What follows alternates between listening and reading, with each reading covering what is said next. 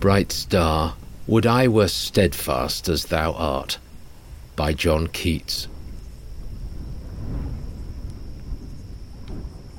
Bright star, would I were steadfast as thou art, not in lone splendour hung aloft the night and watching, with eternal lids apart, like nature's patient sleepless eremite, the moving waters at their priest-like task of pure ablution round earth's human shores, or gazing on the new soft-fallen mask of snow upon the mountains and the moors.